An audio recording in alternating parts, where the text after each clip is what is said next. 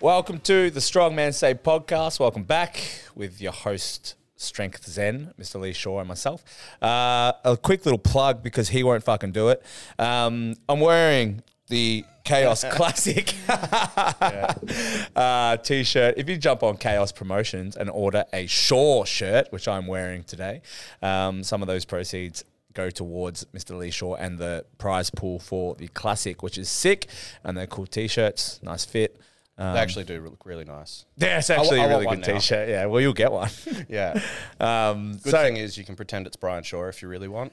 yeah, I, it could be Even if you any don't Shaw. wanna support- Yeah, if you yeah. don't want to support Lee, just pretend you're supporting Brian Shaw and get a sick t-shirt. Yep. But yeah, you can jump on the Chaos Promotion site and grab one of these.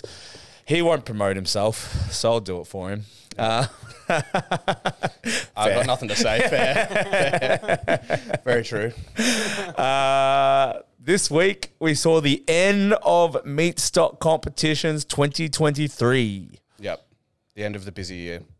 the end of the big comps for the like the year, right? Yep. The main big comps for the year, which is um, which is probably nice for Australia's strongest. Yeah. probably a breath of relief. The what is it? The F two fifty Yeah, gets a break. gets a break for six months. I don't know how he does it, man. Like Yeah. hauling all that equipment across the country over these I think last everyone few drove. months.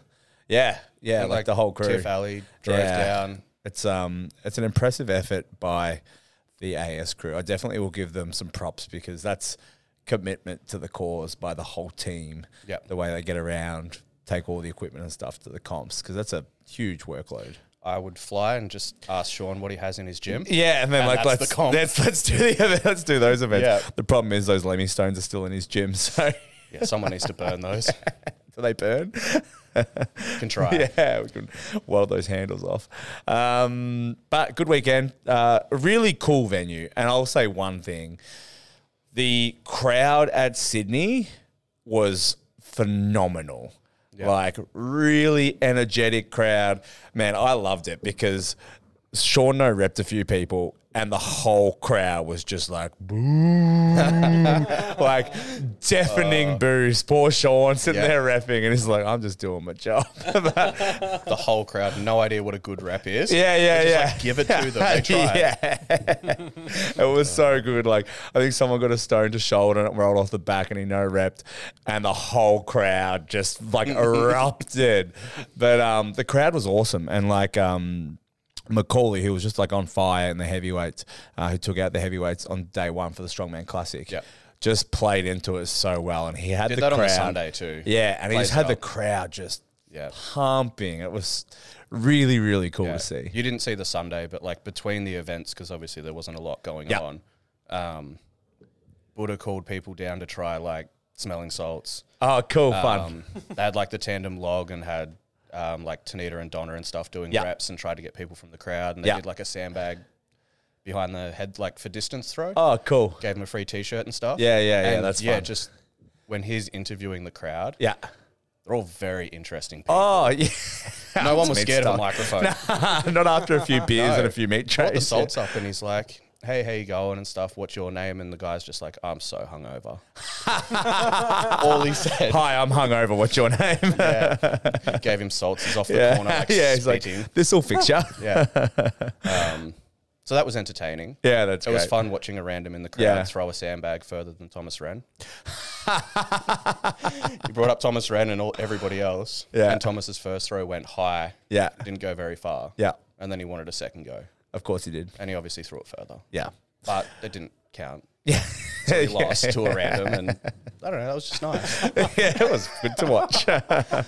Be nice if any strongman went up and did that, and just I think Jordan did it at Toowoomba. He did a duck walk race against a random yeah. And at beat him. middleweights last week. Yeah. and I think the random beat him. Yeah. That's just entertaining. it was really funny when um, Dan, uh, Sean's business partner, Mm. he uh, like I think it was the 105's coffin or something like that, and they dropped it, and he went to like try to pick it up. And it was like no fucking chance, and the whole crowd just gave it to him, Yeah. like trolley of shame. That's what you want, though. yeah, it was really, really like You've uh, got strong helpers, and you want them to struggle yeah, to reset. and uh, it was a good exchange between the crowd and the uh, competition. But it was always like it's a great venue, really well run comp. So Mm. um, yeah, it was a good weekend and some really good performances across the board on both days, by the sounds of things. Yeah. Yeah, I didn't get to see Holzfalla because, well, I was spent two days away from my family, so I spent Sunday with them. But like Katie's log, Australian record, which is huge, um, and the boys battling it out, obviously a little Yeah. bit harder. Yeah, Tight race, right to the end on Fingals. yeah, yeah, hundred percent, which is cool. And then Strongman Classic was great. Uh, man, some really like some good depth in the weight classes. Yep. But one, I, I don't know whether I'm just biased because, like, obviously I love the 105s. Like, it's just like I like watching 105s. I, I consider myself a 105. Um, s- like the depth in the competition was excellent There was a few people in there that I have no idea who and they are. crushed. yeah. There was a few people that I didn't really know, like name wise, on the thing, and like watching them, like there were some really competitive dudes in there. Yeah. Um, like Jack Davey, who's a great competitor and like long time competitor and very strong, like came second. Yeah. um, where like you know if we've been in the sport for a while you so, know certain names that have been around a little bit longer or have come up in you know other bigger comps and you kind of go oh yeah cool like that's probably Who's gonna who's going win. to take it you Yeah. know and then to see some of these guys like really push like some of the top guys or older guys in the sport They is were cool. interesting events for that. yeah Somebody could come in with a couple of good events. Yeah. Not your standard, just big, strong person. yeah Like whoever won had to work. yes yeah You still had to carry a coffin or those stupid Yeah. stones as far as you could. How did you go on stones? On the Lemmy stones, by the way. We do a recap of your competition. How do you think you went? uh yeah I mean, you got second. You qualified for ASL. the outcome was good the performance was not Don't you love those comps? Yeah, you know, you don't deserve to have any expectations when you haven't touched the events once. Do Yeah. you know what I mean? Like you haven't trained. I still did my full volume week, as you'll see. Yep. Um, before going up there, I made sure I got all my sessions in and stuff like that. I still expect myself to be able to jump into any comp and do relatively well. Do you know what Yeah, I you've mean? Uh-huh. done enough coffin carries. You've done enough event stuff. Yeah, yeah. My body didn't really play ball, um, which was pretty annoying. Uh, obviously, tore my hands fucking well open on the um, uh, Lemmy Stones, which is annoying. I also went after Mac and watched him sprint those stones. So I probably got ahead of myself and picked them up, not having touched them before. I went to take off and just Yeah. twisted right up. I'm sure if we Uh, go back a couple of podcasts, there'll be you saying, just stay in your lane. I literally was Nice. thinking this. I like I went to take off and I was thinking about middleweight series, telling all my athletes like when you hear that that- when you hear that whistle. Do your thing, run your race. And I grabbed those stones and went, All right, let's go. And I was like, I took three steps and was like, I can't go. I'm- Do as I say, not as I do. and I'm like sideways. Yeah, I just watched it before. Um, apart from that, like reasonable. My bicep, I don't know, coffin carry. I picked up a heavy coffin, cold, and my arm didn't like it, and that was pretty Makes shit. sense. Yes. Um, I don't know. Log went all right. Log was reasonable considering I haven't, haven't- done log for three months. Haven't touched. No, like obviously Over Viking press and monster dumbbell. 120? No, yeah, Like, not even close I to mean, that, really, so- it only for like the last week, Yeah. or so. You know, before that, it was all Viking dumbbell. So Yeah. that usually for a baseline for me, that's actually quite good because usually my log is dog shit after a bit of a time off because Yeah. it takes me a bit to get my groove back again. So that was reasonable. Um, and then stone to shoulder, which like I was just unstable. I don't know. I A just wasn't lot of people looked Yeah. unstable on I those. just body didn't really play ball. Just Yep. wasn't my day. It happens. And like I was talking to you before the podcast, I think it's like I wanted to want it. Like headphones in, bringing intensity, trying to find my sweet spot coming into the events. I did a reasonable job, but it's well, I just kind of like I think when you drain your battery after middleweight series, like Yeah.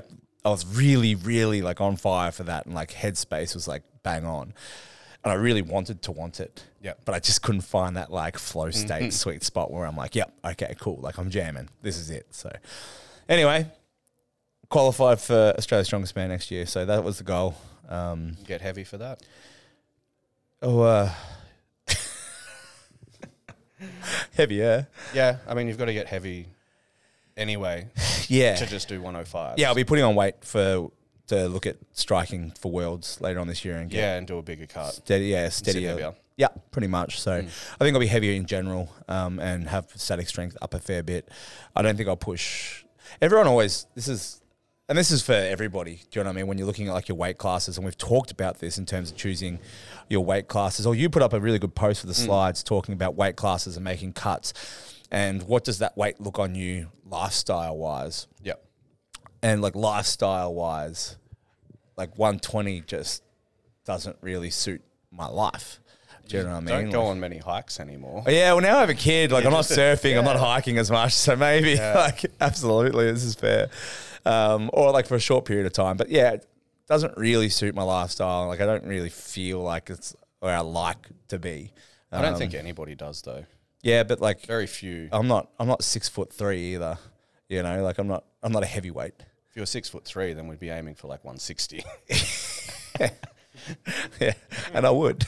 it, it's that um, what's the word where one goes up and one goes down? yeah, yeah, of course. Um, it's that thing where you feel you're strongest in the gym when you feel pretty useless outside of the gym. Yep. Like climbing upstairs is hard. Life yeah, is yeah. hard. But Just feel great when you're lifting something. walk in the gym and feel like you could walk through a wall. yeah, it's a good feeling. And then the opposite, you feel amazing in life. Yeah. And you feel weak as hell in the gym. Yeah, well, I was like, not pissed off, but I was like, oh, for my wedding, I'd love to be like oh, 10 100, 103, you know, like look good in a suit and clothes and like. Worst time of year. And then I've got like worlds in October, if all things go well, and worlds in December, and a med- wedding right in the middle. So I'll be like full bloat, like three three neck rolls, two Yeah. chins, trying to do up a button. I'm gonna be looking back at my wedding photos, being like, Jesus, bro. they distort that. Why am I like this? do, you have, wide? do you have a purple filter on that photo? What's your blood pressure at? yeah, it's right in the middle, isn't it? It's right in the middle. Yeah, good luck with that. Yeah, well, uh, we've got some cool things coming up. I mean, there's with the end of meat stock, this is a really cool time for everybody else, right? Yep. Everybody that's been doing those comps, state level comps, middleweights, ASM, you're kind of done. Yep. Besides your qualifiers and things like that that pop up here and there, but Yeah. it should be a time to have a break. But then there's a heap of other comps, like more local comps, Yeah. heaps of entry level comps, heaps of like novice divisions as well. Yeah. We got Battle in the Bay this weekend. Lots of independent promoting co- like promoter comps, and also like a lot of those like not qualifying comps, but comps run by some of the federations and stuff like that, leading into like their nationals, whether it's ASA or AS.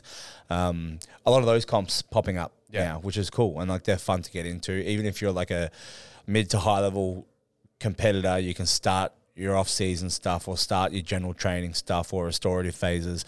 And if you want to go have a play, you could probably just go have a play and not do the Yeah. events. Yeah, I've got a couple Like of training. people that want to do comps, and I'm like, we just won't prep for it. Yeah. It's just a fun day. and it's you have to kind of be experience, okay with that, right? And you probably go up a weight class. yeah, and you're not going you're to come some- for it. Yeah.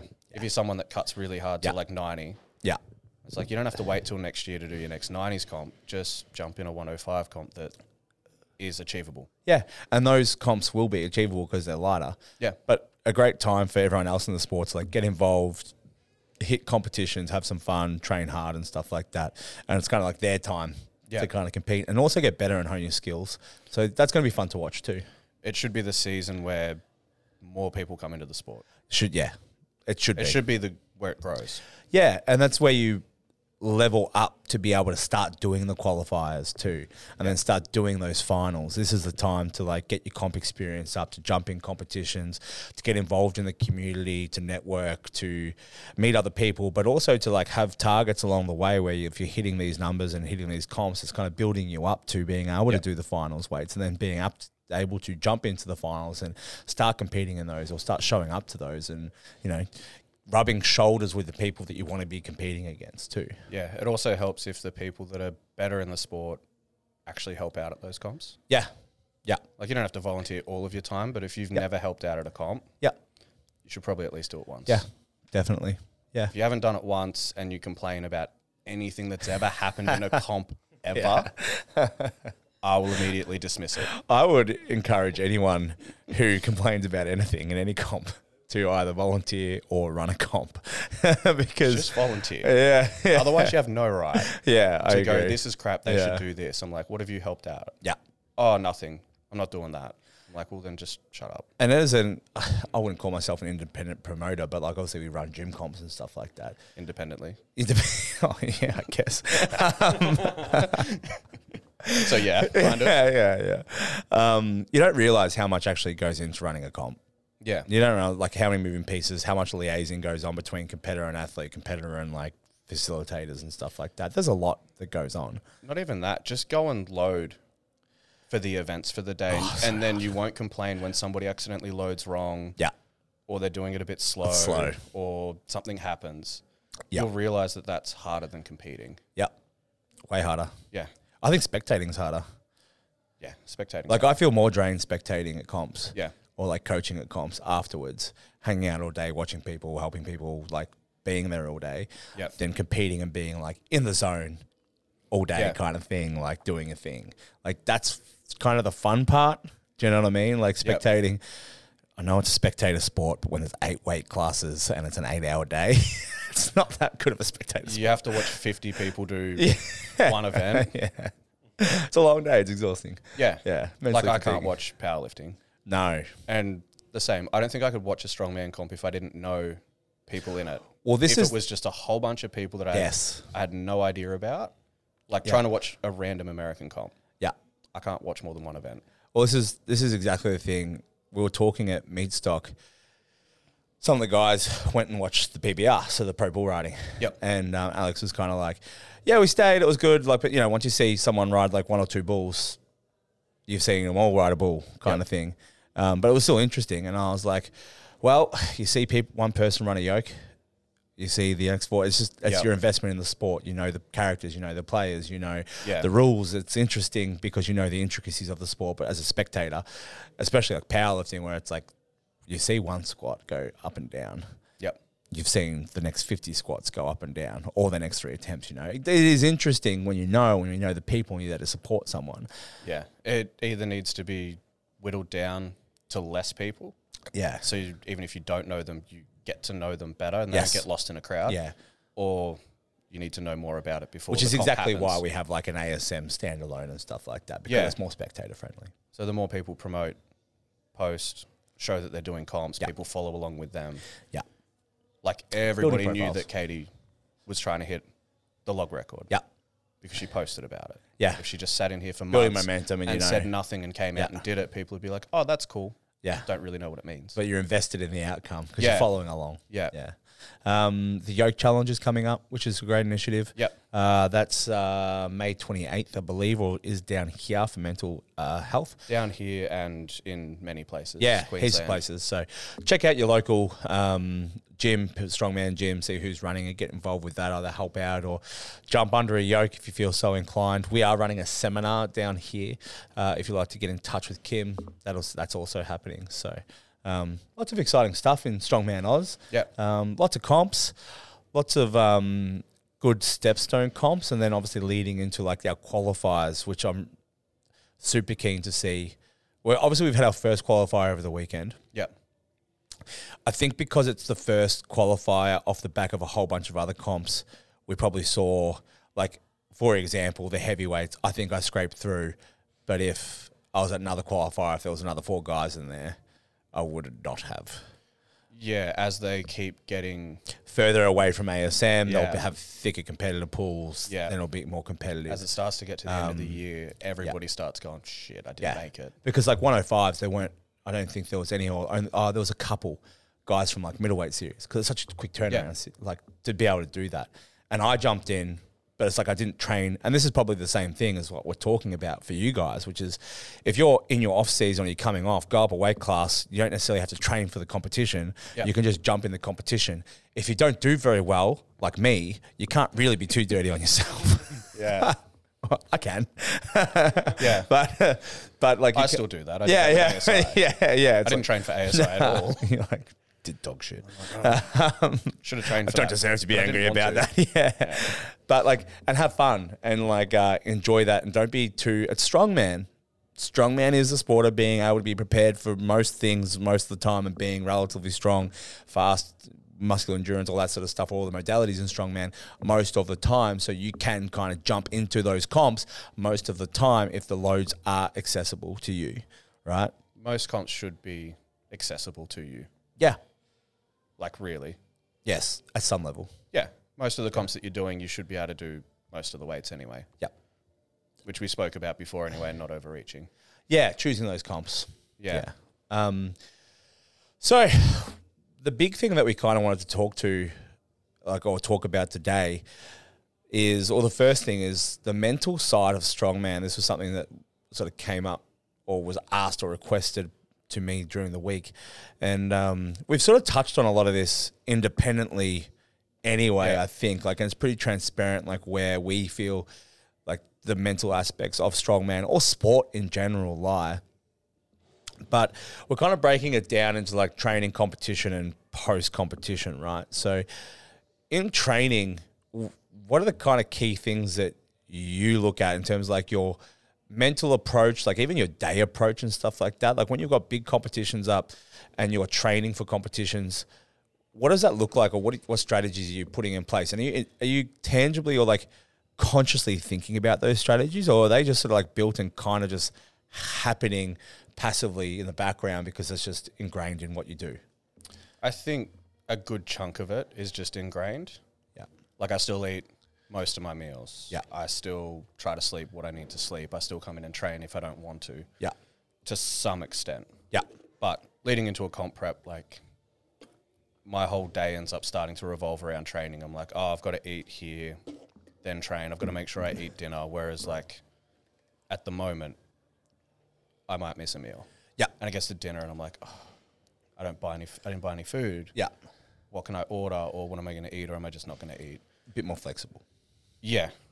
Possibly shouldn't be, but I feel like mentally I will burn out if I try to keep everything super, super rigid. yeah Um, i think so too I've done that in the past. yeah and that's a mental strategy And right I you can't don't- be full tilt Yeah. 100% of the time forever Same with training. yeah But yeah, it's the same with food for me. Yeah. Like if I get up and I don't want to eat and I have breakfast at 12, yeah it's not going to kill me. If I'm in comp prep and it's like six, five, four weeks out, I'm like, no, no, no, I've got to lift something really heavy. I've got to make sure I'm on top of this. if we back that up, because I think what we're talking about is something we both take for granted, right? Not that we're able to, but like no matter what we were doing, we would still make it the case. Yeah. But I think we take for granted the fact that it is ingrained in us that our whole day, food, preparation, timing of meals, and this might be something that people don't realize, is revolved around that session. Yeah. People probably don't, a lot of people don't even think about this. A lot of people probably can't either, Well, depending they- on their work or if they work night shift or it's I- I would much argue uh, harder. harder. Yeah. Yeah, I would. I, I, I've had jobs that did not allow for it, and I allowed for it. Yeah. do you know what I mean? Like I made sure, to the best of my ability, det- dependent on what my work day was, what my extracurricular activities or obligations were, that I was still training at a time. If that was five, eight, like I had a period of time where like I lost my license because I'm an idiot when I was very young. Um, We all be. We yeah. All be that. We all be that. yeah. but uh, I could only go to the gym at 5 a.m. Yeah. I was in the gym at 5 a.m. because uh, I could get a lift out there. Now, I woke up at 3.30 to eat breakfast, Yeah. to eat a meal. Like that's, that would be like, okay, cool. Like I, I've got to go at 5 a.m. I can't. And I'm like, no, I still structured my food around the fact that like I had to train at five. So I would still wake up. I'd set an alarm. I'd go back to bed. Yeah. But I'd get up, I'd have breakfast and I'd go back to bed. Yeah. Um, and I think that's like it is harder, and for some people it is harder. But one of the big, I think, like probably one of the most understated things is like from a mental perspective is like gearing your whole day towards that session and setting up for success from the get go, from wake up to session time. You're ticking the boxes all the way to the session to give yourself the best chance of a good session or training session to capitalize Yeah. on that hour or two hours. You're either doing that or you're getting up and training first thing in the morning Yeah. so that you can get it done Yep. and then you've got everything else. So And then like there's- Reese prepping for Holzfeller. Yeah. Like two sessions of his week was at like four thirty in the morning, Mm. and then it got to the end of prep, and he's like, "I can't break the ground with the frame," and I'm like, "Well, it's four a.m." So probably in these last couple of weeks, if we can do it in the Yeah. afternoon, we will do it Yeah. in the afternoon. yeah. But it was just a case of like, this is the only time I have available Yeah, of to course. me. Yeah. And I And guess doing the best that you can with that time yeah, 100%. rather than just not training. Of course. And then like for a lot of people it's if I train in the morning it's done. If I train in the afternoon, depending on like where your values or priorities lie. Oh, Most with I'll try to families get and that everything tomorrow. like that. Oh yeah, like Yeah. I won't be able, I'll, like oh shit, I ran out of time for that today. Yep. I won't do that today. I'll do that tomorrow. Oh shit, I get undercooked that session or I didn't get all my sessions in because I didn't prioritize my week specifically, right? Yeah, well, we have a whole morning crew here that if they trained at 12 o'clock, like midday, Yeah. it'd be too late. Yeah. And they'd have no motivation because it's Yeah. ingrained in them now that Yeah. Mm. like they train at 5 a.m. 5 a.m., 6 a.m. every day. Yeah. So, I, like, just to pull that up, because I, I feel like we talk about it in a blase way. But, like, you and I, and a lot of competitors who have been doing it for a long time will understand this. Like, working your food in all day to make sure that you're structuring your meals so that you've got enough food and you're fueled enough for that session, that you're timing your last meal in relation to your session to make sure that you're not feeling too full, but not like underfed kind of thing timing pre workout or supplementations or whatever else that's going on in your day, making sure like that if I'm hitting a heavy session, I want to do that in the PM a little bit later, or like when I was deadlifting, I wanted to do it in peak time. So like I'm Yeah. trying to adjust my day or make sure that I'm prioritizing training in that time. It's like you're actually the best or the probably one of the key mental factors. And I think it's the wins along the way as well. So it's like, I know it's like a structural factor, but from the get go, when I wake up and I take my blood pressure and I take my weight and I have my first breakfast and then I tick off my second breakfast and I've had half a liter of water and I'm tracking my things and I'm hitting my meals all the way up to that session, all morning, all day, I'm winning along the board. Like I'm putting ticks in the box to know Yeah. that like I'm setting that success session up for success as best possible. So when I get to the session, all those components have been ticked off. And I know walking into that session, I can come with confidence, knowing already that I've done all the things to make sure that that's as successful as possible, and I can capitalize on my two hours the best possible way. Yeah, I think a lot of people use like life as an analogy of like a game or a Yeah. Mm. video game where like your objective is to win. Yeah, And you play a level in a video game or you play a board game, and Yeah. it's like there's all these little steps that lead to something bigger. Yeah, 100%. I actually was thinking about this on Saturday because, After you didn't train for the comp, yeah, no, I was thinking in general around comps, and this is Yep. a bit of a tangent, so apologies, crew. Um, but I was thinking about events and I was thinking about like, um, this was before I did the Lemmy Stone, so obviously I'm pretty dirty about it because this is I was thinking about this because talking about it as a game, Yeah. right? In my head, I look at the event and I go, at the end of the day, there's tape here, there's tape there, there's two big fuck off stones, and if I don't get to the other side of the tape, I lost that game. yeah, If I get halfway, I lost that game. If I get to the other end, I beat that implement. Yep. Right. So like when I do those lemmy stones again, fuck me, I hope I don't have to. Um, but Yeah. if I did those lemmy stones again, I can tell you like I would be working really hard to make sure that I didn't lose that. I didn't that that event didn't beat me. I beat it next time I do it. Yeah. Do you know what I mean? It doesn't matter how slow, it doesn't matter how what- whatever it is, but like to zero an event or not actually finish or complete an event means that event beat me, which means I'm not strong enough. yeah. And it's probably been a while since that's happened for you. It hurts. yeah, Um, but yeah, it's a game. Like like and you know, look at like each event as a game. Like the day is a game. Like cool, I've just got to tick the boxes that are required, yeah. and hopefully I can win the game today. Right. Yeah. And that's a good way to think of it. Yeah, I think people are so black and white, or most of us that do this are very black and white. Everyone's perfectionist, everyone's OCD. So Yeah. if it's not perfect, there's no point even having a half-assed attempt. Mm, Yeah. So if people have a bad day, the whole day just goes bad, and they're just like, "Oh, "I'll just write it off." okay. So mental strategy if the day doesn't go to plan, if you haven't won the morning before a session. Win the afternoon, Yeah. win something. When Don't but, throw it in the bin. but I'm sure in like a heavy prep, Yeah, there's a morning or there's a week that hasn't gone to plan because like no prep is perfect. How do you overcome that when that happens when you're coming into a training session specifically? I try not to think about it too much and still have a decent crack at the training Mm. Yeah. session. But we've had sessions where it just doesn't work. We have. Where you just come in, you lift everything, and you're like, it's not today. And I've done all the right things up to these sessions. Yeah, sometimes. Most of the time. Yeah. But I get in there and I'm trying. Yeah. And it's just like, well, I just don't have it today. Like today's just Yeah. not, my body's just not cooperating. I think we've done it for long enough now to where you just walk off and go, what am I doing tomorrow? All right, I'll come in and Yeah, do it it's then. got to be more profitable then. And this Whereas is I- an I experience. would thing. have just killed myself for three hours Yeah, to make being sure that I stubborn as hit fuck. those weights, that I did it, and I'd walk out broken going, I won. yeah, and, then I, lost the week instead of Lost losing the, the month. day. Yeah. Lost the comp. So I, that's probably an important one to talk about in terms of, uh, you know, David Goggins. I don't know whether you follow David Goggins. I don't or really whatever. watch much of Yeah, he talks about the cookie jar thing, right? Like that's one for the cookie jar. You surely you know, like I know David. Goggins. yeah, yeah, Yeah. So he talks about the cookie jar thing, and I think this is a really important thing. I find that some of those bad days where the mornings are shit, or my week's been shit, or I've been sick, or just like the world's falling apart around me, and I don't feel like training, or I think it's not going to be profitable, but I get into the gym and I start warming up. I've hit PRs.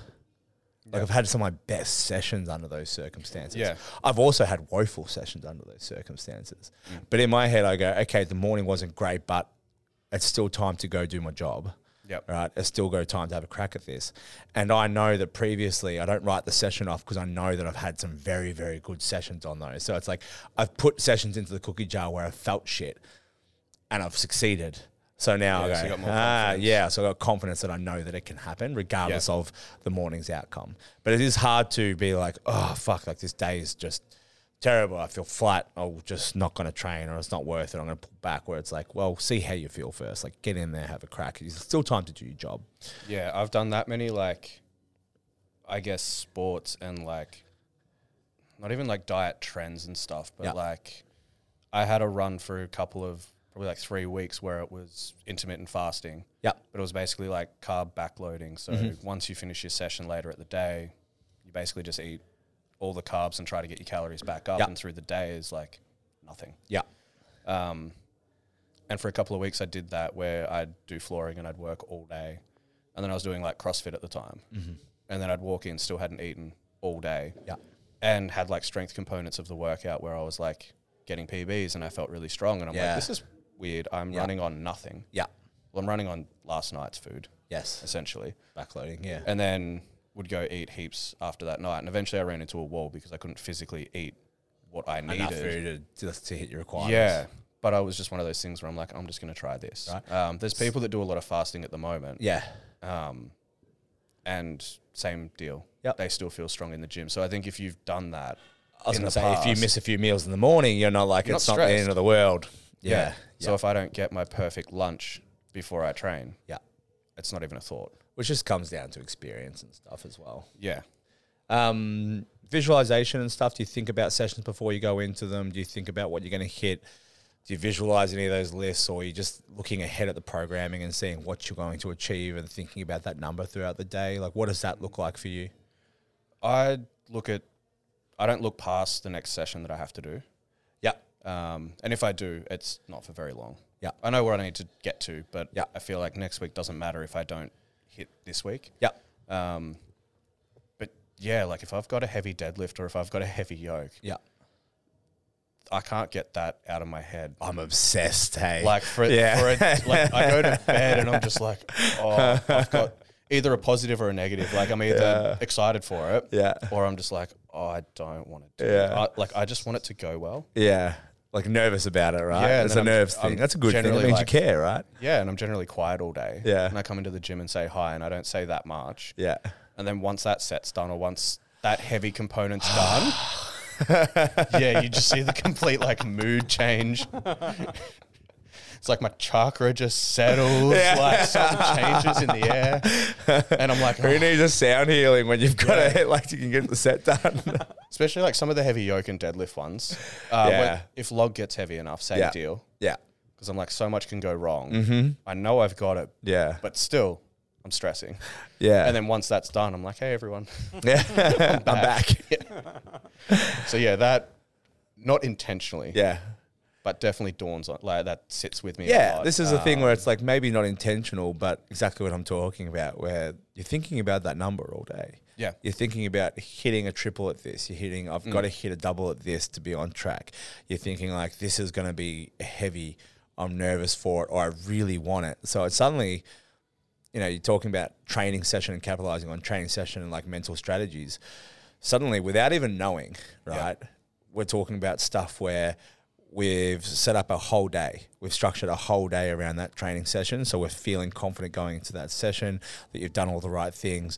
And like from a physiological standpoint, you've set yourself up the best way possible by fueling yourself as well, Yep. right? And then all day, and all night beforehand or all week sometimes like if i'm heading into like heavy deadlifts i'm thinking about that number yeah, i'm thinking about that number i'll watch old videos of me Yeah. successfully doing numbers the same or like looking at like my good deadlifts and stuff like that yeah as looking well at how they should move. yeah just looking at how they're Yeah. moving or seeing me do that number well so Yeah. i can see that i can pull it with speed and that it is very achievable and i can i've done it before so i can do it again Yep. um, little things that we probably do without even knowing it right Yeah, things that are just automatic from doing it for so long. automatic for us, Yeah, right? Things So- for you guys to think about. It's, Like, all, it's all great advice, but like, don't get too emotional or obsessed over it. Yeah, find find that balance. if you want to be mediocre, if you want to be good, be a little bit obsessed. Yeah. it's find that balance, which I don't think any of us have. And we definitely tip either side of that. But in saying that, periods.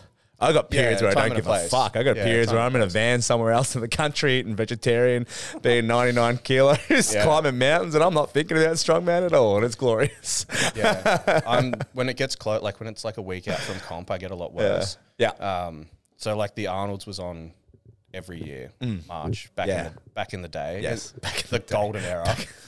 when expos existed, depends who asked you to go on there is. golden era of Australia. Didn't exist much before that. I know one particular person who's going to be hurt by that. He's fine. He's fine. Tree ends don't count. Um, so for that, I would go. I'd have to weigh in Friday because I was competing Saturday in the nineties, um, and the expo was setting up Thursday night. Yeah. So like Thursday night, uh, for a couple of years, I'd be like, well, I'm staying near the expo anyway. I've got nothing to do. I'll just wander down there. Yeah.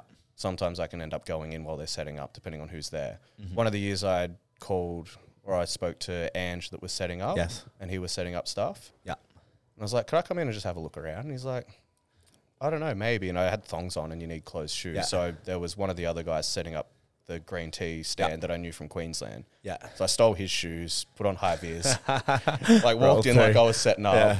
Literally just to be like, oh yeah, they're the stones. Yeah. They're the farmers' handles. Looked at where everything was. I'm like, cool, that. Because yeah, like for a comp, even Got your middleweights- bearings. You got yeah, your for bearings. Mm. middleweights, it's at the same place. So I can sit there and visualize each event. Yeah. I kind of know where it is, where it's set up, where the Yeah. toilets are, Yeah. and then I can picture. Now that you've done it once or twice, it's like home, Yeah. right? Like you go back there, it's the same feeling. It's competing in your own Yeah. gym is very easy compared to competing at a different gym. Yeah.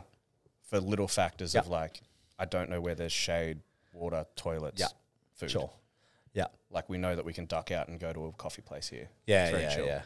Um, so yeah, for comps, I get really obsessive with like visualizing things, and I tend to do it before bed, which Yeah. is terrible because then I don't sleep. Yeah. Because I get Yeah, so I've done amped. that. I get so like amped up thinking about how I'm going to get amped up for an event, and then I Yeah. sit there and I'm like, "Cool, I'm ready to compete, Yeah. but I need to sleep." Yeah. Uh, Um, but I tend to visualize not just everything going well. I tend to do worst case at the same Oh, time. as interesting. well. I do both. yeah. I go, all right, I'm going to run with the yoke and it's going to be perfect. And this is how it's going to feel. And this is how light it's going to feel. Yeah. And then I think, okay, I'm going to visualize myself running with it. And then I drop it and shit the bed. What do I do to try to save that? Sure. Like, I go through both. Yeah.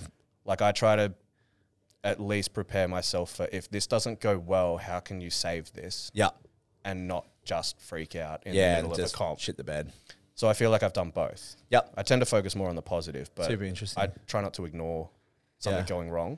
Yeah. Because I feel like if you go in going, yeah, I've done five reps in training, but I'm good for eight. I'm going to get eight. I visualize myself getting eight. And you miss your third rep. Yeah. That's a lot of stress because you're like, that's a long way off eight. Yeah. I have to fix this somehow. Yeah, like, I'm yeah. not going to get eight. This is not what I visualized. yeah. They said if I visualize it, it will Yeah, yeah, happen. happen. I'll manifest it. I read the secret Yeah. five times. This is Yeah. not, this is how it's supposed to go. So I think, yeah, for me, I picture that, and also points. Yeah. I'm like, here's my bad event. If I do, Yeah, bad I know at- you're big on figuring out the point things. If I before do you bad go. at my bad event, what do I need to do everywhere else? Yeah. to save that yes, because the makes points sense. thing is the game. yeah, it is part of the game. It's a game. My game is to just get more points than Yeah. you and everyone else. Yeah, Yeah. That- I don't care about necessarily winning an event.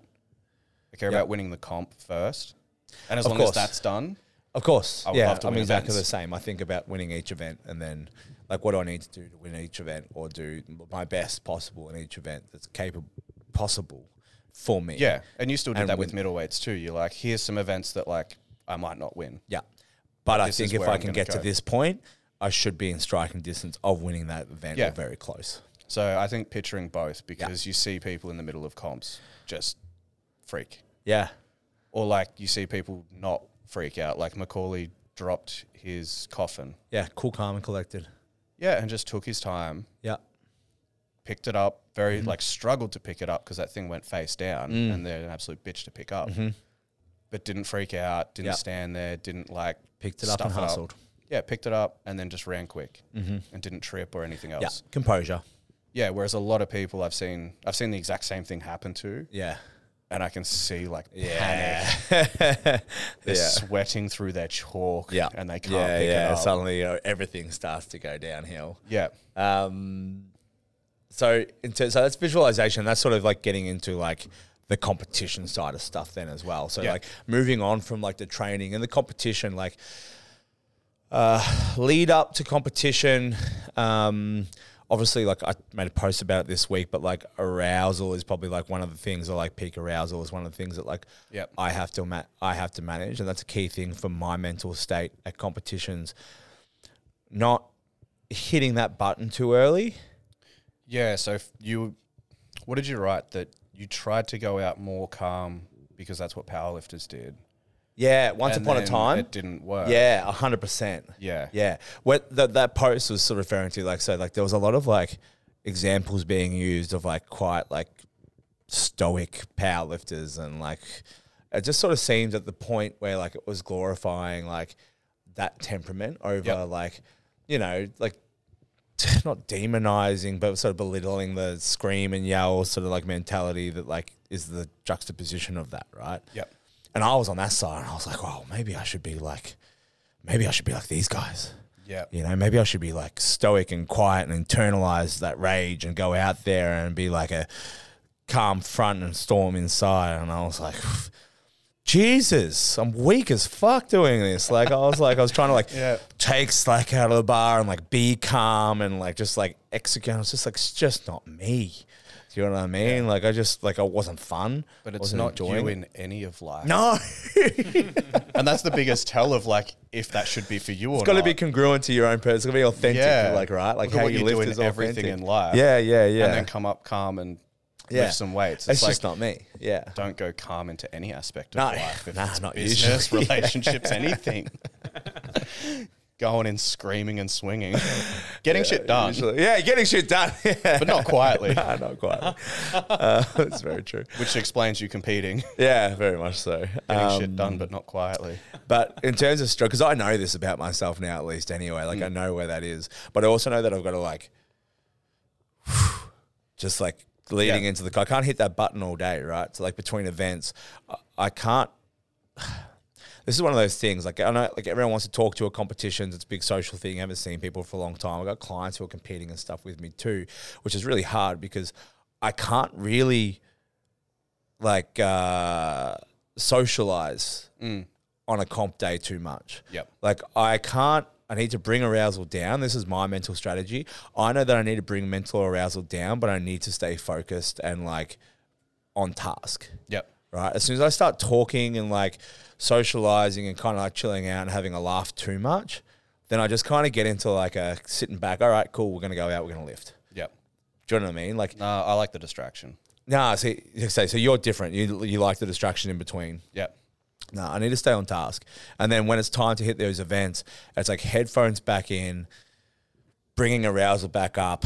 I do some breathing, like nasal breathing, and just like quick nasal breathing to like Yep. heighten my like arousal a little bit. And then like it's like okay, I'm back in. I'm warming up, headphones in, not really talking. Yep. Um, going through those motions, going through that preparation stuff, and then it's time to go out there, and then it's salts and fucking yelling. Like let's go. Yep. Like that's that's me managing my arousal and post event. You get into such a zone that when your client comes up, you tell them to piss off. I'm so sorry, Shane. Did it one go- I didn't say piss up. I just said not now. It's the same. I think it's worse.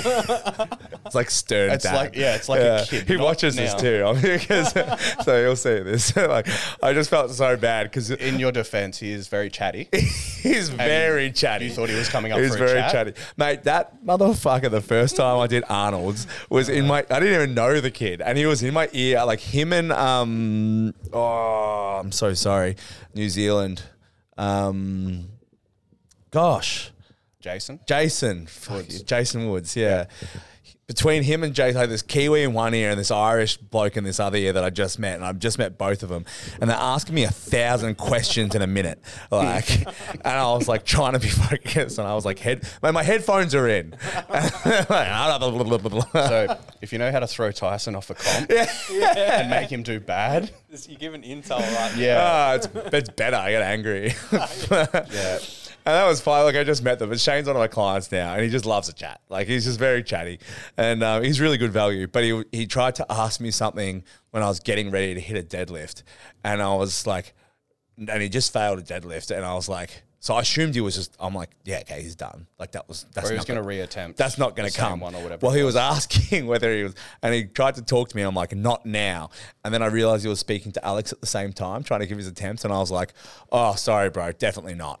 like that was you're done. like I, sh- I thought that was a given. Yeah. Um, but yeah, it's definitely like headphones in, in the flow state. Don't like to talk. I'm Yeah. just like music on, and that's the same in the gym too. Like you'll know because we train. Like some days we're training and we're chatting in between, and you know walking up or whatever, and then we kind of know. Some days the headphones stay in. We're just loading plates and Yeah. we're lifting and we're moving. Yeah. and there's a difference. Yeah, I think understanding that a lot of us in the sport aren't great at social cues, and there will be people that will be chatty all the time. Yeah, yeah, yeah. Of course. Um, like that, the first qualifier for that very first Arnold's that only had a 105, you know, Yeah. the one that was in Into Fitness. yeah, It's the first time I did a comp with like Ran, Carl, a few of those guys. Mm. yeah, Carl does not stop talking. yeah, not only that, if you compete with him, yeah. and because I didn't know him, he's just like, "Oh, how do you think you go on this event?" And I'm like, "Look, maybe six reps on the deads. I'll be stoked with that." And he's like, "Oh, yeah, you'll do great. Like, I'll, I'll be shit." Yeah. Um, and I come back and do like five or six, and he's like, "Yeah, you did great" or something, and he'll go out and do ten. Yeah. And he's like, "Oh, I don't know where that came from." And I'm Yeah, he's, he's like, "Where are you from?" And he's like, "England," and I'm like, "Ah, I see. That's your game." Yeah. He's like, "Nah, nah, you'll smash me at it. You'll yeah, smash yeah, me yeah, yeah. at it." Comes through. It's very rips it- sly. Yeah, yeah, Yeah. The kid who says he doesn't study for tests and gets a hundred. yeah, yeah, yeah, exactly. yeah, He's like throwing you off. So I think yeah, if you need to focus like you do, Yeah, bring headphones. yeah. I just think it's managing down, like, because there's a lot of downtime in a competition, Yeah, especially like full weight class competitions is even harder because there's so much downtime in a Yeah. comp. Um, so I think like w- mental strategy because you you say you like the distraction, you like being distracted and stuff like that in that Yeah. downtime, where like that in- works. If I tried to stay focused, I would burn out. I don't necessarily need to stay focused, focused, but I just need to stay like on task. And if that means like closing my eyes and having a lie down, if there's going to be a two hour wait or an hour and a half wait for half an hour, Yep. that's okay. But if I get chatting and I get like comfortable, and I'm like, oh yeah, cool, like we're, we're kind of competing. Yep. You know what I mean? Like, because there's comps like that. There's comps where like I go along and like having a chat, and it's like, okay, cool, you're up, and I'm like, all right, cool, let's go lift, and like, "Ah," like give a yell and stuff like that. But it's not the same zone as like competitive. Yeah, that's how I Tyson, you competed know. for years. I was basically talking to the judge that was probably counting me in Yeah. while I was about to go, and I'm like, "Oh Yeah. yeah, I should do this." Yeah, And I pretty much finished every comp and event, and I'm like, "Oh, I reckon if I just focused a little bit more, I probably could have gone quicker. Well, and there's a difference. It's a And different then time. I had to learn how to Yeah. actually change that. And for training, Flick a switch when it's time to flick the switch, right? it was very hard for me. yeah. And so you use visualization a lot before the competition. Yep. And then it's kind of like, okay, comp day, warming up and stuff like that. You're kind of taking your focus. I know you put your headphones in and stuff and like, fine, your peak arousal, but in between those times, it's a distraction and stuff. Yeah, and I'm started like I've learnt that deadlifts I can come in like this Oh, understanding different event Yeah, arousals. and if- very much if so. it's overheads. yeah. like I had overheads for ASI maybe, Yeah. and I was just standing there, and you were just like, "You ready to go? You ready to do this?" And I'm like, "Just go away." Yes. I was like, "Just leave." He's like, "What?" I'm like, "I don't need like." I don't want Hype right yeah, I need to be. now. I need to be lower here. I'm like, I've got a barbell, I've got a block staring in the sun. I just need to come out calm and do Yeah. the job. Yeah, hundred percent. Execute. I'm like, i everything will go to shit if I Yeah. come out like too aggressive. hyped up. I agree in terms of like arousal and managing arousal. Something interesting that I do that I didn't really think of anything of, but Shane, uh, when he was down here, asked me like Mm. what I'm listening to, and he thought this was very interesting. For middleweight series, I listen to the same song or the same album for each event every week. Yep. Every week, same song. So I've had, on, I've had on whole repeat. preps, Yep. basically the same intro, Yep. same 20 seconds. Yep. So, uh, like for for example, Monster Dumbbell, my arousal needed to be lower. Yep. I always played uh, Renegades of Funk, uh, Rage Against the Machine on repeat throughout the whole dumbbell while I was doing dumbbell, uh, because it was groovy, it's upbeat, it's like pumping along, but it's not like thrash metal, and it kept me like in a like I've got to be engaged, I've got to be like uh, in a good sweet spot, but I've kind of got to like have fun and kind of play with it a bit, but. Does that make sense? Yeah. Like like it's like a, it's a sweet spot in the middle there. I listen to that song every week on repeat throughout my whole dumbbell time. And then at the competition day, guess what goes on? You get superstitious with it, right? Like you put it on once for a session and it goes well. Well, yeah. And you go, all right. I this just is kind good." of picked it based on like where I needed to be. Yeah. So like um, Viking press, which is just fucking send Chelsea smile, bring me the horizon every week, right? Mm. Every week on repeat for all my Viking press. I've got clients that listen to like Disney Yep. and musicals. Yeah. hundred percent. But they are full of energy. Yes. Like Mm. Yeah. Meg, Meg does it. Yeah, we but used- full of energy. Yeah. And that's like, Calms them down a little bit and like gets In a them good sweet level, spot. yeah. Yeah. Hundred and percent. it just works. and always event dependent. But for me, I was replicating the same arousal in the gym for those events, and everything had the same feel. So when I'm warming up for the competition events, I would play the song that I was listening to every single session, every single week on that event at the competition time. And it's like I'm back in that space, I'm back in that like sweet spot. My arousal's good. Go time. Yeah. Right? So that was definitely one thing for my competition prep and something I do like I, I generally do s- albums like I listen to a certain band for a s- or like a certain album for a certain session every week and kind of Yep. play that when it's time to go for those events. Maybe we need to release like a playlist of comp comp hits, comp specific yeah, songs. comps- from you. yeah, yeah, like event specific uh Yeah. event specific songs. See, I don't really listen to anything when I train unless it's No, maybe I the know last that. four yeah. weeks. I, I know, yeah. Um, I kind of like that. yeah. I do all my sessions, and everyone's like, "Do you not have headphones? Are you a psychopath?" And I'm like, "I could have the music off." Mm. But I kind of like that. I I like the challenge of like, if I can still hit moderately hard numbers that I Yeah. should be able to hit in my sleep, while I'm essentially in my sleep, then I'm in a good space, and I know that if I can bring music and bring salt in, Yeah. when it's, needed, It's going to bring that up. yep, For me being in here all day every day, yep. listening to the same music all day, being at work, I don't even hear it. Yeah, I just need my headphones in because Yeah. I just want to zone out. I just want to like separate work Yep. from. It's like a wall between me and work, like pre-workout. That's a in, like training strategy. Pre-workout for me.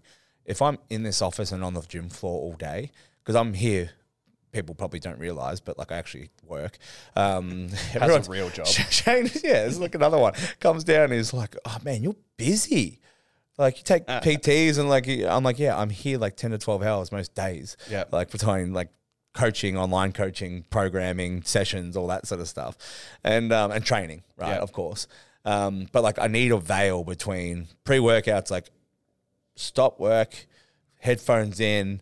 It sets the scene for me to be like, this is athlete time. Yep. That's work time. And that's like a strategy that I need to put in place, just Yep. training in the same thing that's my workplace or open a new gym Yep. down the road. Go train somewhere yeah, else. train somewhere else. Yeah. so you can actually drive Yeah. to the gym for the purpose Yeah, of training. I, I missed the drive, to be honest. Yeah. The drive was a great thing. And if you're driving to the gym, bang and tune on, pre workout down, driving to the gym, fucking like pumping along. That was always my like time in that car. Yeah. Right. Which was like setting myself up. yeah, I'd still prefer to do that. Yeah. Like normally if we do this and I train later, yeah, yeah, 100%. It's I would just kind of like. drive home, basically eat quickly and drive I back. think old Strong Geelong I used to go for a drive around the block a few times, take my Yeah. pre workout, listen to songs, just because it was like a break. it's a reset. Yeah, or watch YouTube videos of like, yeah, that was good. Like Watch we'd- YouTube videos of Yeah, yeah, yeah, hundred percent. Grizzly screaming. Yeah, yeah, around. yeah, yeah, John yeah. North. On repeat. Yeah, I used to- yeah, we actually used to watch John North, North a lot, Yeah. just for like the vibe before training and stuff. Yeah. Um, Pete Rubish deadlifts all the time. Yeah. Um, po- Highlight reel. yeah, hundred percent. KK. Uh, post comp. Post comp mental strategies. Just keep moving. Honestly, like Mm. Something. that, that that's about it. Like we've Yeah. touched a bit on like post comp blues and everything like that. And there's a lot of strategies that you can implement. But essentially you just need to go back into the gym, do something, just keep Yeah. moving, just keep eating fairly regularly. Motivation's gonna be about at its lowest ever. Um, I think people stepping away for a week or two and going, nah, I just won't go in, Yeah, makes it very hard to then I think a week off's come good. back in. I think a week off's pretty good, or like a week light. But like, I'll take a week off if I need to. Yeah, or it doesn't have want to be hard training. Yeah, just or just go do something else, or just like not come in. I'm gonna be like not controversial, but like I'm gonna put something forward, um, and I'll get your opinion on it, and you guys will have an opinion on it. But I actually think comp, post comp blues uh, is an immature state, and I think that it's a. I know elite athletes get it, but I think post competition blues is a novice intermediate attitude to have to Yeah. post comp phases. Interesting take. Yeah, I just think that like uh, if you're an elite athlete, there's an expectation that you compete, that there's the high that you win or don't win, whatever it is that you are satisfied with the result or unsatisfied with the result. Yep.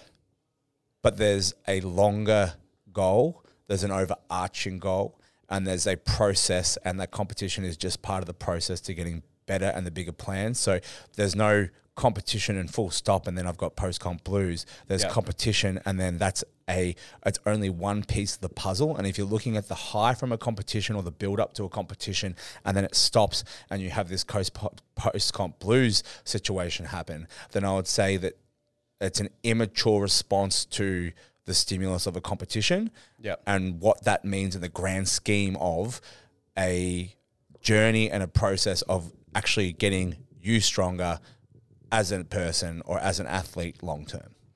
I think a lot of it just comes from the fact that it's a big social fun weekend. It's like a holiday. Yeah. Like you get to go see all these people, you get to go chat with them. Some people are more social. Obviously, if you're not super social and you're there for a job, Mm. then you wouldn't have that as bad. But I know for a lot of people, it's not. But why can't you have the social side and the competition side and not be bluesy about it afterwards? I think they Oh. just miss being at the comp on the weekend, miss hanging out with people, and also just not working and like not having that sort of responsibility for two Sure. days. You can just kind of break away from everything else Yeah, yeah. and go, "This is cool. Yeah. I'm around all the people that I'm not normally around." Yeah, it's great. Depends on the size of the comp, though. I think if it's a big comp and it's a big gathering and people come from interstate, Yeah. and there is a big social aspect to it, like the night before or the night after or everything like that. Yeah. um, it's definitely going to happen more often, but it shouldn't happen after every comp. No, definitely not.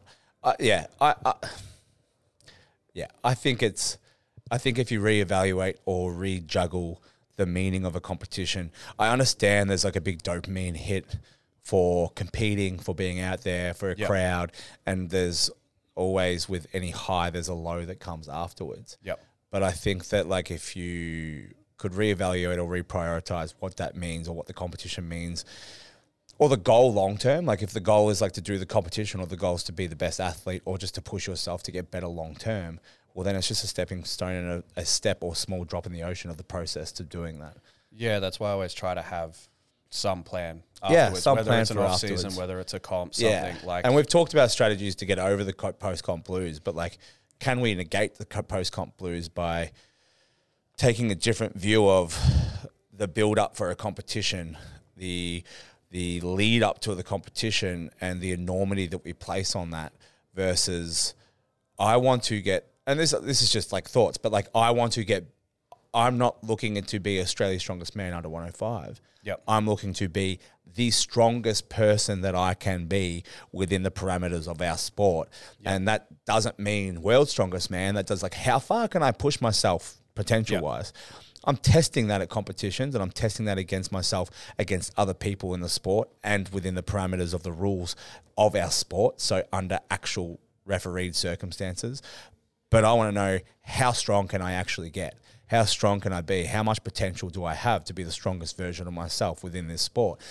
And then the, the competition doesn't mean as much yeah, the you just go title. on to the next one. because you go on to the next one or you go back to training because you go, okay, cool, I can see some holes in my game that I've seen under the circumstances that I've placed upon myself in this competition Yep. and against the other people.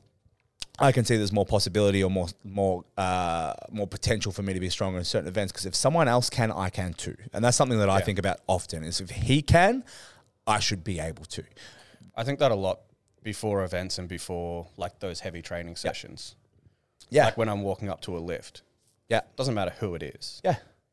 but I'll just think like if someone else can do someone this, I else can, go do this. I can do it. Yeah. Right? 100%. And I think that if you're focused on being the best that you can be in Yeah. general, then maybe we can circumvent this post comp blues thing and be able to look at it differently or competition or the competition experience differently. Have a great time, Yeah. enjoy the competition experience, but understand where that relates into the grand scheme of actually getting stronger or actually being the best version of yourself within the sport. Yeah, it'll be looking outside of training as well. Like a big part of post comp blues is while you're prepping for a comp that Everything last else month. dropping. Yeah, maybe you ignore a lot of things in your life, and now that the comp's over, you go, ah, okay, I got to fix all. Mm-hmm. I got this nothing. stuff," Yeah. or I've got to start. real life that all the stuff that you've put off kind Uh, All of the other stuff that you've put off has just Mm. come back, and you're like, oh, yeah I wish I could just go back to that comp where this didn't exist. i'd argue that's an immature approach to competing as well Probably, prob- prob- probably, probably life. what competing to like fill the void of doing other things? Uh, yeah yeah yeah. I- yeah I, I just just a Escaping thought the like i rest. understand that people are going to have post comp blues and if Yep. you are one of those people it's not saying that like it's not necessarily a bad thing but i just think that if you take a more mature approach to the competition side of stuff if you this is not saying that it's for everybody but it's more saying like if you want to be really good If like- you want to last a long, If you want to time in the last a long sport, time, yeah. If you want getting to up- last a long time Yeah. and you want to be really, really good and you want to continue to progress, like you finish a comp and you you look at it, you evaluate it, and you move forward and you take the lessons learned, and you move to the next step. yeah, you're not going to last a long time if every comp there's a big dip and a big rise and a big. dip and a Strongman big Mm-hmm. Classic was my rise. fiftieth comp. oh celebrate. We'll add that in. Yeah, we'll add in a little thing. and what Yeah, a you know, 50th like- comp it was. yeah, I really would have liked to have capped that up a bit nicer. Half century. Yeah. Hopefully, my hundredth's a little bit nicer. I think I'm only at like 35. It's still a lot. It's still a lot of comps, right? I had a lot of years where I just didn't. I did one I've- comp, or and I've two had a comps. lot of like off seasons, like Yeah. longer off seasons, like six to nine months, and I've but like I also had years where I competed twelve times. Yeah, I haven't done that. Yeah, I wouldn't recommend. Um, this is a long podcast. Hmm. Would we like to move to the next one? Eh. Why not? Can. Yeah, why not? We're going to Tie it train up. afterwards. Yeah, um, um, train. you want to train? Yeah. Oh, after this. Oh, great. Yeah. All right, we'll speak. We'll, we'll continue. Do you want us to continue? Yes. Okay. Uh, a united strongman. Yeah. Well, I mean, Do you want to continue in your rant version, or do you want me to go with my positive version? the rant version will go for an hour. Yeah. So we were just talking about a united strongman, and this is uh, something that we would love to see. It's something that has happened in certain states at certain times, but just something that we want to bring home to everyone who listens. Uh, the three of you. Someone made this joke that they're one of the three, and I was like, "There's like fucking sixty of you three now. Like, there's a lot." um, Probably not at all at one time. yeah, yeah, yeah. Three listen to this one, Yeah. three listen to that one. um, but like a United Strongman and like what what this looks like, and obviously the first thing that came to mind when we were talking about this and what sort of got this started is like we see uh, federations talking about like ASA records. Yep. And then we're talking about AS records. And then we have Obliterate talking about records and compiling a record list. Yep. And then we have a separate objective like uh, board putting together records, which would be the ASR, Australian Strongman Records. Australian Australian Records. records. As- acronym, sure. It's Sure. basically the same but slightly different. I think if everyone got along and united, and AS and ASA and Carl and Camilla got together and went, these are what we think are the records. These are what we consider. The, these are the things that we've got. We've got evidence. We've got whatever it is from whatever comp, and all submitted it to the one place, the objective place Yeah. and we had an actual records with designated criteria, then fantastic. Then we've got actual records. But like we're talking about records and wanting to collate them, but then we've got people in the sport, whether it's AS or ASA or whether it's obliterate, negating the current records that people are trying to put Yeah. together, right? And I- I ended up ranting.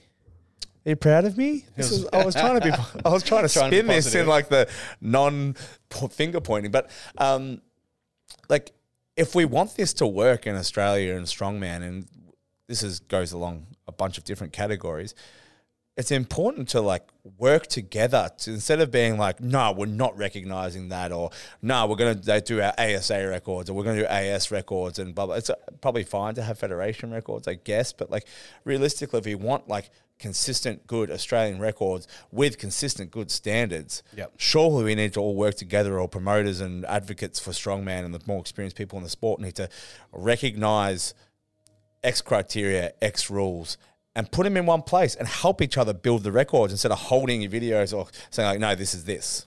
Yeah, there'll be a lot of people just claiming what they deem as this because Mm. It suits It- their it agenda, suits their maybe. criteria. Yeah. yeah. Um, so yeah, I think there's a lot of work that could be done on it. Otherwise, we just kind of finally give up and just scrap Yeah. the idea of it.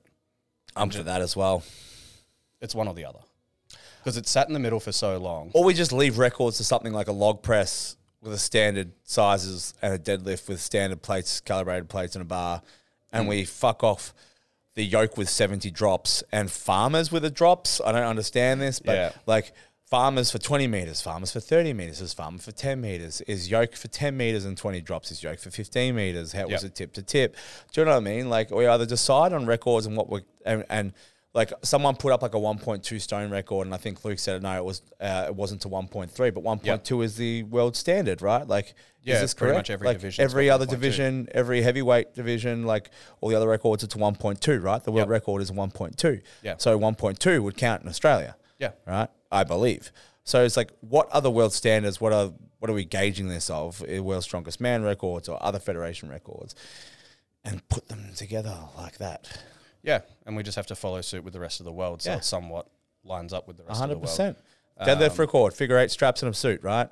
Yep. Just like in the rest of the world. Like a, a log, twelve inch, stones, which is stone sizes. just Don't. has to meet a certain criteria even. of Yeah. being big enough. Uh, Just win comps. what I Just would, win titles. what I would love to see, It's bugs me so much this record. what I would love to see, and it would, everyone would get triggered because somehow it would affect somebody personally. So the whole country would get triggered equally, which is fine by me. Yeah. um, is to have like the strongman records, like the independent people, where they're like, we're going to compile and we're going to make rules. yeah. I'd love to see, like, you can't just do a max stone at a comp that doesn't have a max stone. and Yeah. Mm. break a record. Like at least make a comp that has a max stone in it. We've got plenty of comps that have max stones in it. Mm-hmm. Yeah. Go do that. Yeah. Like I can't turn up to battle in the bay, do the comp, and go. Can I just do a max dumbbell at the end to break a record? Because if I can do that and I'm allowed to do that, like then everyone else should be allowed to do that. Yeah. as well. Can everyone else jump in? Yeah, so I think. Yeah. But then, if we were to say, go in three months' time, we're going to hold a max monster dumbbell competition and a max deadlift, Yeah. and I come in and have a crack at it, then it's like, well, you can't really cut it out and say, oh, well, you kind of ran that comp for yourself. Yeah. It's a proper comp. It's got comp conditions. Yeah. It's fair play. Yeah. You Everyone can't- you else can't can rule join in. that You can come down and do it if you Yeah. wish to. We've got s- like separate referees and all that sort of Yeah. stuff. We so do I think weigh-ins. that's perfectly fair. Yeah. Oh, But I think tagging, run the tag- comp. tagging things onto other comps. impromptu. Yeah. Impromptu or like, you know, you got other competitors waiting to compete. Yeah. This is this is the one thing that bugs me. And I've And done they- this. they stop a whole I did this at Arnold's because I was young and like I wouldn't do it now. We've got oh, the record at the stone. end of the stones. Yeah, yeah, yeah, yeah, I wouldn't do that now because I don't think it's I, like we've got other competitors waiting to compete who have warmed up and now you're taking up more time and they thought they were going to go on in five minutes. Yeah. And now they're not. Yeah.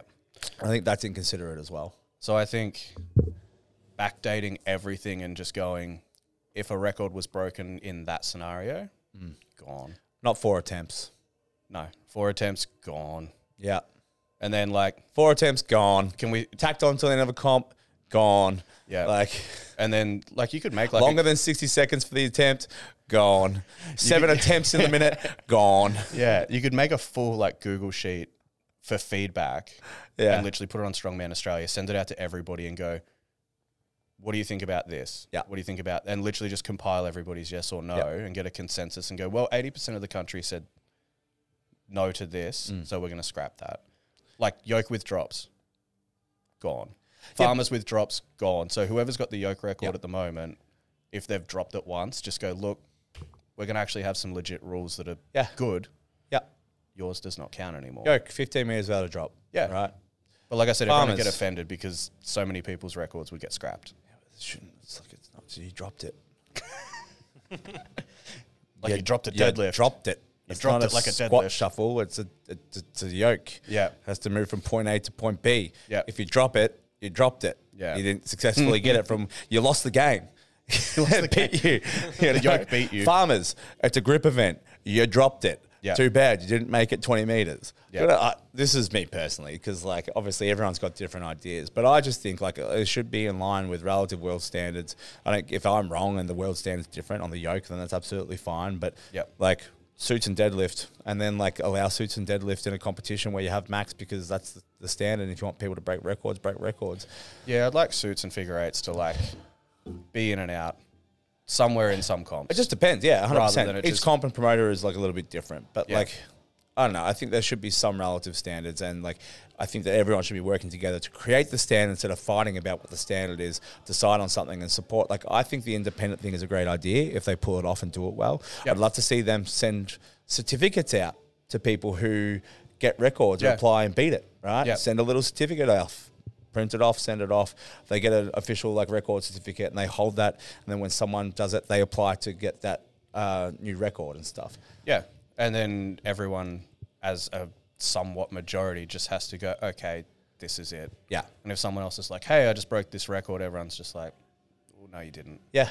Yeah. Because they said 100%. no. Yeah. And they're like, I don't give a fuck. I'm claiming it anyway. Yeah, It's yeah, like, well, and that's part no, of the we're United not. Strongman. Like, if we we have to, like, do we do with federations? We have to respect those decisions. We have to respect Yeah. those rules. We have to own the fact that, like, if it's knocked back or whatever it is for whatever reason, okay, well then just do it again and do it better. Do it to the standard. Yeah, you, you wouldn't go in a comp and come second by half a point and feel like you got cheated Yeah, at rep and I go came first. I'm calling myself the winner. Yeah, I'm claiming it. And everyone's like, well, no, yeah, Mm. because the comp promoters said no. Within the competition, it was a no. agreed. So, Um, and then like individual promoters and federations, obviously, like Yep. when we're talking about United Strongman, seeing like some harmony or some just communication around. And this is really hard because I do agree. Like, there's too many comps, there's too many individual promoters, and there's too many comps run out of federations that you can't consider everybody yeah. Like we, you just can't. There's dates that are going to clash. There's all that sort of stuff. But we should be working together in some regard to make sure that like we're still supporting those individual promoters who are running great comps for grassroots, intermediates, or advanced, Yep. and also our federations and stuff like that, both ASA and AS, because there's different people who do both, um, and definitely like can be stepping stones to other competitions or different uh, overseas like possibilities as well. So Yeah, there was always a big divide, like way back when I started. Mm. Like, no two gyms would get along, especially in Queensland, yeah, to collectively run anything good. So they'd all just run their own things. yeah, Um, like, sometimes it's bad where someone trains at another gym and they're like, oh, you're training at their gym. It's like, we all do the same sport. Mm. so Can weird. just We never fucking had that in get along? Victoria. That's never been the case here. Just nothing's near Geelong. No, I just It, been it in- was Geelong and I just Iron been in Rev for Victoria. years.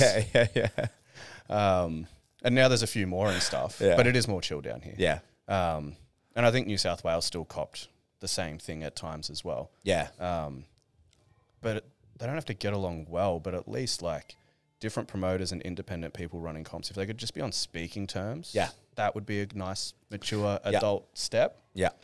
Everyone's To go, looking this to is what we're doing. And this is everyone's it." looking to benefit the sport by running competitions and stuff Yeah. like that. Everyone's trying to do their thing within the sport. Just Yeah. like there's a lot of new people, fresh people getting into the sport, going, Mm. "This is so much fun." That don't understand the amount of crap that'll happen at the top end of yeah, do this comp, don't do their comp, yeah, their yeah. comps are shit, And also like don't do that. Federations, Federations have to remember, like, and I know that AS and like ASA is slightly different, but like, I know AS are brought in their like mates rates, like day pass and stuff like that. For a lot of people, don't want to pay federation fees. Yeah. and I can understand like it's under a federation, blah blah blah, but like. Some people like think that eighty dollars is expensive for a comp if they just want to dip their toes into the water, and like I've had people say like I just don't have the money to compete at the moment. yeah, some of the comps are like 120. Yeah. Right. So like you gotta realize it's independent promoters, eighty bucks, there's no commitment, there's no anything else. You can come along, you can have a fun day, you go. That's a great way for people to get into the sport Yep. without any signing up, without all the ha- like other things that come with like federation based competitions, right? Yeah, but if there's a lot of independent comps that are at a grassroots level, Yeah. they don't have to jump straight into a bigger, more expensive comp. No. like get them doing more comps. Yeah. It doesn't There might- matter there if might they be c- like 50 buck And comps or if they're something, it's competing like- in someone else's comp or your comp, it doesn't really matter because eventually, if they progress or if they Yep. like the comp that you're doing, they're probably going to jump across. The key is to support and promote the sport and keep them in there and keep them enjoying it, whether that's in ASA, AS, or at any individual comp or gym comp. yeah, it's going to benefit everyone. Yes. Um, God, even New Zealand cops it Yeah. because they got two main ones as well. Yeah, and yeah. It's the same thing of like do Yeah. this one, do that one. Yeah. Mm. Comps are on the same days, and it's like you have even less at. We at least have enough athletes that everyone can of course. survive and thrive. yeah. We have enough that everyone can do smaller ones. Yeah. Everyone can do top end. Yeah. We've got the people. And everyone's got their niche, and like every competitor's got their niche. Some people just do ASA comps, some people just do AS Yeah. comps, you know? So, um, yeah, and that's totally fine. Yeah, Um, but then the last one is athletes, right? yeah, The last thing is like athletes have to support individual promoters, the federations. They have to help out. They have to pay the registration fees, pay the entry fees, but they have to show the fuck up too. Because like if you have Yeah. competitions where like you're throwing a competition on and putting money on the table to be able to run those competitions and dragging gear, like it's not good for anyone. It's not good for the sport. It's not good for you when you pull out, and especially if you want more opportunities. But it's not good for the sport or the promoters when like a show runs and there's no one that, that turns up, or there's Yeah. no competition in the weight class. Do you know what I mean? Because you had ten people in the weight class and three are there. yeah. It goes both ways. Like there's no comp without athletes, Yeah. but then there's no comp without promoters running comps. If athletes, if there's less athletes, there'll be less comps. If athletes don't show up to c- shows, those comps will disappear. Middleweight series disappeared. Yeah. because there weren't enough of the other weight classes showing up to every weight every competition to make it value to make it valuable or like reasonable enough to be able to keep running those competitions. We ran our middleweight series at a huge loss because Yeah. we get fencing in, we get equipment, like we get Yeah. everything in, and you've got s- eighteen athletes on the day Yep. oh paying 16 105s. yeah six, yeah seriously sixteen one hundred fives and like 105s are funding this. yeah well they were yeah Funding- hundred percent Funding strongman. at Well, the they moment. yeah, hundred percent. It's wild, but does that make sense? Like, if Yeah. you, you can't run shows if you're going to keep running them at a loss. So guess what? We lose middleweight series. You know, you have no series anymore. Yeah, I think if there's a lack of communication between both ends, Yeah. then that's going to happen frequently. Like if a government has a lack of community, like Yeah, for conversation sure. with the community. Yeah. Essentially, it needs to go down that step and have a state representative go sick. What's the best thing for Victoria? Yeah. What comps can we do? What athletes do we have? What do they want? And then at least meet in the middle. Mm. Uh, yes, I agree. Uh, But who wants to do that? Who wants to put the time in for free because you're not getting paid? And if you want someone to do a good job, uh, comp- competition fees go up. Do you know Yeah. what I mean? Like, where does where does where does that come from? Where does someone doing those hours, putting in that time, and copying all the athlete shit because we love you, but fuck, like I'm the same. I'd be sick of like, hey bro, are the handles going to be ground down or not? Like, what's the go? Like, do you know what I mean? Like, there's so much stuff that like we as athletes, um, and it's your job as an athlete also to make sure the promoters are setting up the competition to the best standard so you can compete. Like, Yeah. you got to check in with your promoters and know like know this know what's going on because sometimes if you're looking to do something big or great, Mm. like I wouldn't go to the competition at middleweight series and be like, oh cool, like what uh, what bar are we using? We're using this bar. Okay, well like I get to the comp and I'm planning on pulling 400 and I know that it's not going to be the bar that I want to pull 400 on Yep. because it changes stuff. I know that it's not going to be the same. It's not going to feel the same. Yep. So it's your job as a athlete to do that, but then also you have to remember someone's got to put up with the 40 athletes contacting them all the time Yeah. or if they're a Vic State representative, like so many. Too many. Yeah, too yeah. Yeah, there's got to be a way to streamline it and get something up in like hard writing. Yeah, I think the to cover represent. the I think the state rep is chunk a of great it. idea. It's just Yeah. like it's a could be a great job or a very hard job for someone to be taking on in terms Yeah. of like time wise, communicating with the other gym owners, liaising, making sure everything's running well. yeah, I think it's an inevitable step if things are expanding. If they do expand, Yeah, if things expand to a point eventually, like a national. I don't think it'll happen in the next Ahead. couple of years. I don't think the numbers are there at the moment. If we looked at Mm. like numbers previously and it was working fine, and the numbers at the moment in all Yeah. weight classes, I think in general the weight classes are a bit light on. Yeah, I think it's very manageable without. yeah, Yeah. Um, but it'll grow.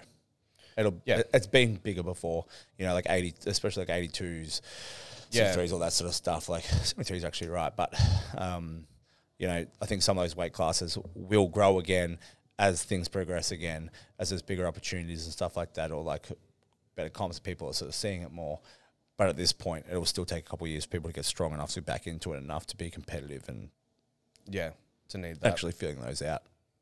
But yeah, just like we want to make mention that there's a lot of things that all athletes can do just to support the competitions and the promoters, and also just getting along would be good as well most of the time. Would be a great But thing. like a United Strongman, like we're all here just to lift heavy things. Yep. We're all here to have fun. We're all here to progress. You know, we're all here to help each other. There's other coaches like promote like what we I promote other coaches. Like, I, Yeah. like great coaches are great because they do a great job. Do you know what I mean? Like there's so many great coaches out there. There's so many great gyms out there. There's so many great athletes out there. There's so many great individual promoters. I think that like we all need to remember that like we're all in it together because we all love doing the same fucking thing. We're getting to a point where it's at a crossroads where we could turn into powerlifting, and that's not what. Yeah, we or wanna do. America. Yeah, Shit fight, bro. but even powerlifting, you've got how many different federations? Mm. Yeah, it's where four like federations and it's I've talked to people that do one or the other about records or comps that the other Mm. Yeah. ones do. They don't even know sometimes the uh, what the other standards are. yeah, and it's dil- and, it And they're dilutes doing the same competition. sport. Yeah, yeah, Mm. They're like, oh, do they have to do this on bench? It's, it's powerlifting. Oh no, but I do this federation. It's like Yeah. still the, s- you're still benching. yeah. How do you not know your whole sport or where it came from or anything? Yeah, like, yeah, so yeah. I feel like we're all kind of together at the moment. But Yeah. like, if everything just splits and everyone goes, fuck it, I'm doing my own thing. yeah. then it's all just going to go like powerlifting Yeah. or America where everything's going to separate. Yeah. And then athletes don't do the other federation because Yeah, everybody's hard stuck by certain things, and it's just like it doesn't Mm. Yeah, go down yeah, a good yeah. path. Nah. Thanks for listening. We hope you got something out of our mental uh, mental game side of stuff. Uh, and we hope you enjoyed our little rant slash call to arms to all strong men and women in Australia to Yeah. uh, unite and make strongman great again. Yeah, just hug each other. Hashtag. Red hat. Yeah. America. Uh, Signing over off. and out. Signing off. All right. Have a great day. We'll see you next fortnight.